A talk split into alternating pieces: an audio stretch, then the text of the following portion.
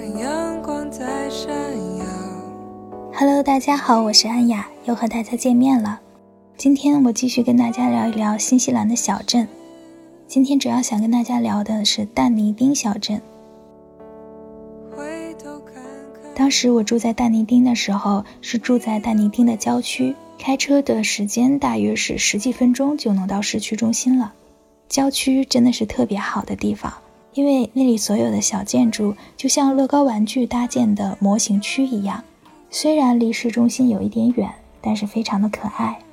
房子一个接一个的，路边也是停满了私家车，但是从早到晚路上根本看不到一个行人和行驶的车辆，所有的路口连红绿灯都没有。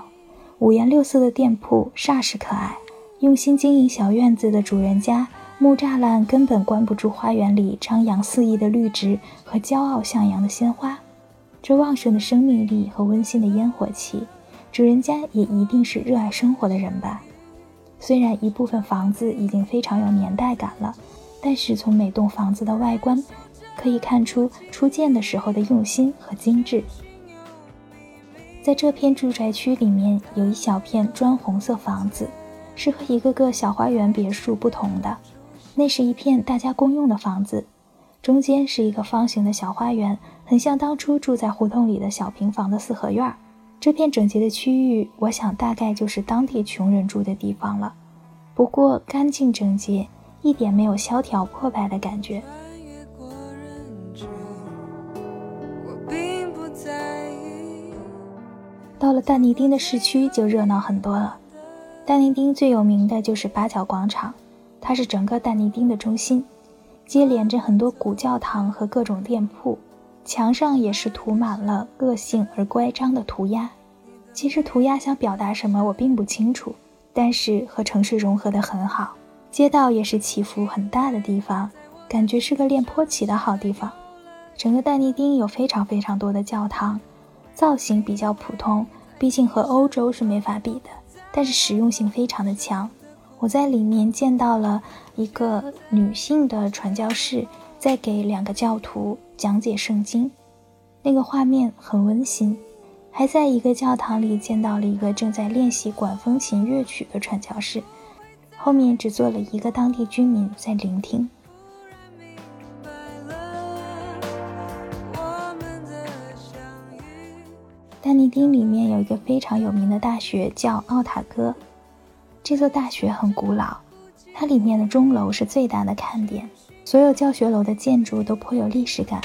随意推开一个教学楼的大门，里面竟然是地质博物馆。除了研究人员，当时没有一个游客和学生。我就这样在闹中取静的地方走马观花了一阵。奥塔哥大学的很多分院就散落在但尼丁的各个区域，在某一个街角，你就会遇到一个教学楼，城市与学校完美的融合在了一起。如果你想看奥塔哥大学的照片，欢迎你在微信公众号“严肃的扯”找到我，里面有我所有的故事、照片还有视频。但尼丁这个地方临海，白沙滩非常的细腻柔软，海天相接处是清澈透明的蓝，看起来是轻盈舒适的感觉。离丹尼丁不远的地方有一个信天翁中心，旁边有非常非常好看的灯塔。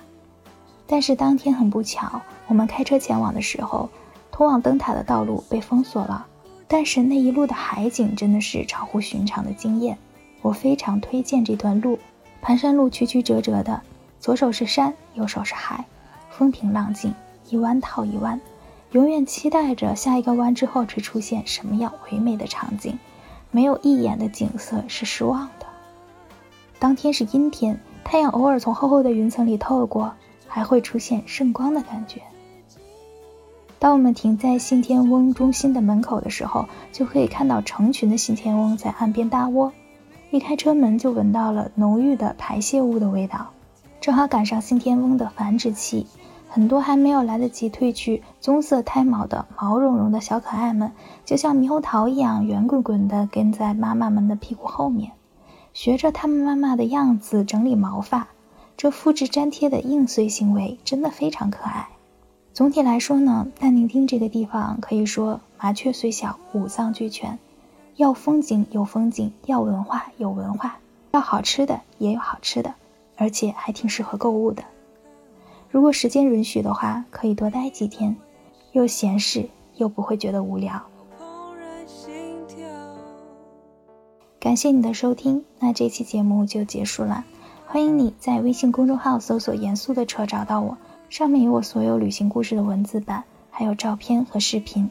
那我们下期见啦，拜拜。